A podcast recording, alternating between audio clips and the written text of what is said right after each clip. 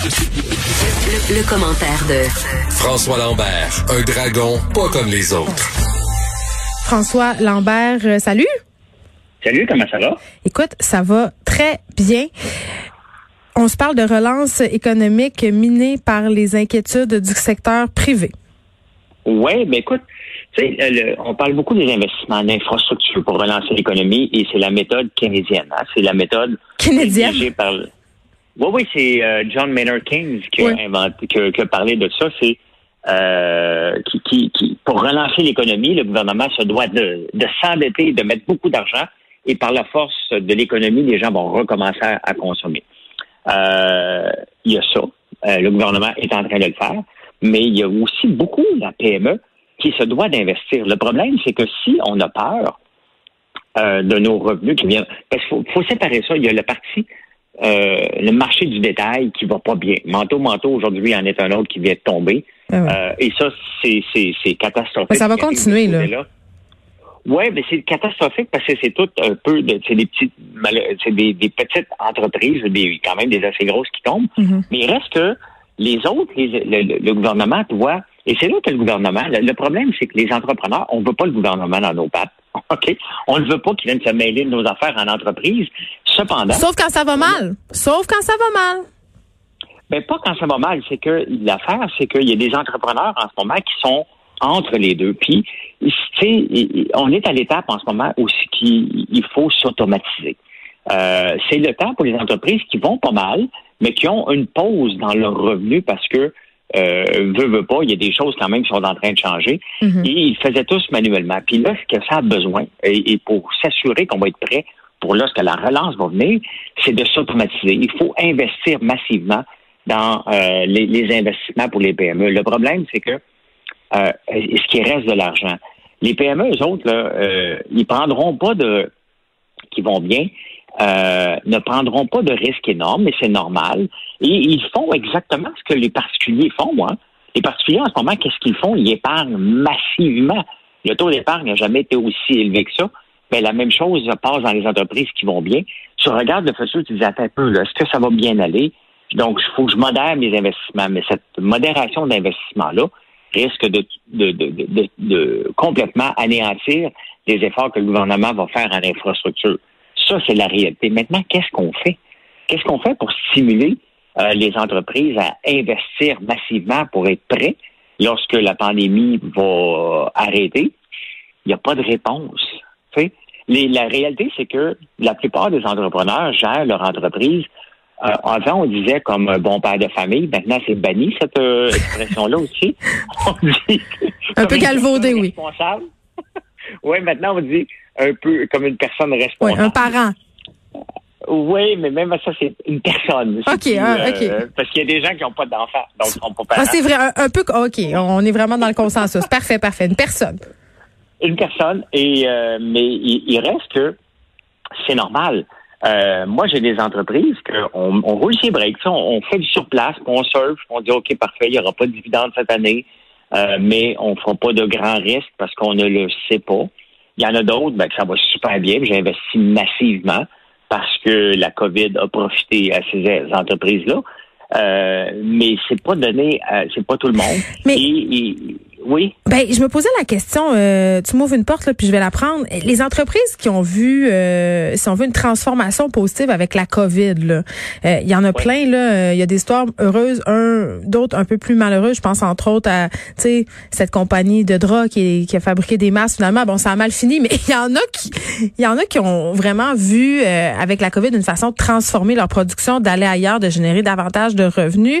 Est-ce qu'il n'y a pas là un risque de se fier là-dessus? T'sais, parce que ça, c'est une bulle, François. À un moment donné, euh, ça va changer, la situation va revenir à la normale et là, des masques, on n'en aura plus besoin ou ce, un type de service dont on aimait bien euh, se revendiquer en tant que COVID, là, tout à coup, sera moins populaire. Bien, on s'entend que les masques, et c'est temporaire. Euh, c'est temporaire pour un an, deux ans, peut-être trois ans, mais à un moment donné, on va, on, on, on se promènera pas pour le restant de nos jours avec des masques. Là. Ça, c'est, c'est, c'est temporaire. Mais je regarde des entreprises comme Goodfood, comme Cook it. Il y a beaucoup. En ce moment, le, le secteur de l'alimentation est le secteur qui est le plus en, qui est mis en valeur. et qu'on peut faire de, de, de, de on, on peut en profiter. Regarde ce qui se passe en Californie puis les feux de forêt. Mm-hmm. Euh, bon, euh, ça affecte pas encore les champs, mais ça va finir par affecter parce qu'ils font manquer de soleil. C'est, c'est, c'est, c'est rouge à San Francisco, c'est rouge partout dans, dans, dans l'Ouest. Mais si je regarde des entreprises comme Goodfood, des Cook it qui sont des prêts à manger, eux autres ont eu le, le vent dans les voiles. Eux autres sont en train d'investir massivement. Est-ce que le gouvernement devrait leur donner un coup de main pour exporter? Et j'ai écrit une lettre ouverte en fin de semaine à François Legault justement par rapport à ça, parce que le Québec aux Québécois, pour moi, me fait peur. Et je pense que il faut favoriser puis aider les entreprises qui peuvent exporter puis se faire connaître à l'extérieur du Québec. Si on veut avoir un Québec prospère, ça prend de l'argent neuf. Et à un moment donné, on ne peut pas juste rouler l'argent entre le Québec et nous. L'achat local, c'est bien, mais il faut aussi euh, exporter massivement. Et c'est là qu'il faut regarder le gouvernement. Si on veut euh, les, les investissements dans les entreprises privées, vont devoir aller dans les entreprises qui vont aller vers l'exportation. Puis c'est, là, c'est le danger. Parce que pour, pour, pour sauver les, les P M E qui veulent s'investir massivement, le gouvernement doit regarder le bilan. Il ne doit pas faire la même chose qu'on a fait avec la P C U, puis le donner à tout le monde. Tu dois regarder le bilan. Est-ce que tu es en croissance? Est-ce que tu es en train d'exporter? Oui, alors tu peux te qualifier pour un investissement peut-être du gouvernement, euh, parce que le gouvernement va devoir donner un coup de main aux entreprises pour dire, regarde, ça va bien tes affaires, on va mettre la pédale au fond. Et c'est ça, le monde des affaires, j'aime bien, c'est que quand ça va bien, tu roules la pédale à plein plancher et certaines entreprises le font, d'autres n'osent pas le faire. Mais si le gouvernement donne un coup de pouce là-dedans, je pense que le gouvernement... Le, le, N'importe où. D'ailleurs, c'est la même problématique à travers le monde. Tu lis les journaux aujourd'hui, je ne sais pas pourquoi, mais on dirait que tout le monde a fait des sondages dans les derniers jours, parce que c'est, c'est ça qui se passe partout, le, le questionnement. Qu'est-ce qu'on fait? Parce que quatre-vingt-dix-huit pour cent des entreprises au Canada, c'est des P M E. Hein? Donc, c'est des entrepreneurs. Et c'est ceux-là qu'on doit aider, parce que les grosses entreprises à la Alcan, il n'y en a pas tant que ça non plus. Parlons des entreprises, justement, qui ont le pied au plancher. Là. Je ne sais pas si tu es sur TikTok par euh, François Lambert. Tu es partout sur les médias sociaux. Je pense qu'on est encore libéré de François Lambert sur TikTok. Mais ben ça non, me surprend. Tu es sur TikTok? J'en ai... Non! J'en ai fait un. Oui, j'en ai fait un vidéo. Pourquoi? Un non. Parce bon. que mon fils, il me dit, papa, tu devrais le faire avec ta pelle mécanique. Donc, j'ai fait... Euh, Euh, je me souviens même plus de la chanson euh, Left Foot Right euh, Mon Dieu. De, de, voyons, de Drake. Bon, on va aller vous, euh, on va aller mettre ça sur la page de Cube, je pense que ça vaut la peine, mais il y a du développement quand même dans le dossier de TikTok aux États-Unis. Oui, parce qu'ils ont jusqu'au vingt septembre TikTok pour se trouver un acheteur, sinon ils sont bannis des États-Unis. Mm-hmm. Et euh, ils ont trouvé euh, Microsoft, euh, l'offre de Microsoft a été rejetée et c'est Oracle qui va probablement l'acheter. Oracle euh, qui a été choisi par Zoom, la plateforme Zoom. Oracle, c'est une base de données. Et euh, sont dans le cloud aussi. Et Oracle était la superstar, Geneviève, des années quatre-vingt-dix. Hein. Les, les, les, est-ce que, euh, euh, voyons, euh, les, les, le saga et en ce moment Facebook, Apple, tout ça, c'était Oracle dans le temps avec Microsoft. Et euh, Larry Ellison, je ne savais pas, j'ai regardé tantôt pour c'est le président d'Oracle. Il a soixante-seize ans, il a l'air d'un jeune, je ne sais pas s'il est aidé par la technologie. Mais... Mais écoute, c'est, c'est, c'est le rebond de Oracle parce qu'on les voyait plus. Ce sont surtout business, business qui s'emmènent dans le, le, le, le consumer. Et c'est un bon choix. C'est un euh, bon choix, mais ils n'auront pas la technologie. Hein. Ils vont juste dire que des données sont dans le cloud d'Oracle. Donc, est-ce que ça va passer aux yeux du gouvernement?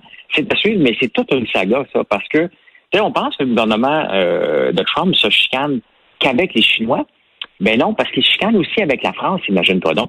Euh, Tiffany est pris dans, dans la chicane parce qu'il devait être acheté par euh, Louis Vuitton euh, dans le très grand luxe, on s'entend. Mais oui. Et il chicane aussi avec la France. Donc, les, les Français euh, ne veulent plus acheter Tiffany qui est américain parce qu'ils ont peur des représailles de Trump. Ici, c'est avec l'aluminium. Donc, ils chicanent avec tout le monde partout. Euh, mais ça se peut qu'il y ait le prix Nobel de la paix, imagine-toi donc. Il est en nomination en deux mille vingt et un pour le prix Nobel de la paix, notre cher, euh, notre cher ami Trump qui crée la bisbille partout, même dans le milieu des affaires et partout. C'est, euh, c'est spectaculaire. En tout cas, euh, je sais pas ce qui va être conclu euh, en ce qui a trait à TikTok, mais je sais que ça donne lieu à beaucoup de, de spéculations, euh, notamment au niveau des ados. Là, quand tu regardes ça, il y a toutes sortes de... Tu sais, on parlait de théorie du complot, François, précédemment à l'émission. Là, il y en a plein en ce qui concerne ouais. TikTok, des espèces euh, de théories farfelues. Mais mes filles sont très, très inquiètes par rapport à la pérennité de TikTok. Elles se disent que si TikTok est banni des États-Unis, il sera banni ici aussi. Ça serait une très mauvaise nouvelle pour elles, mais une excellente nouvelle pour moi parce que je vais te dire, François, là, je suis plus qu'écœurée d'aller à l'épicerie puis qu'elle fasse des petites maudites danses. On se retrouve demain, François. Bye. Salut.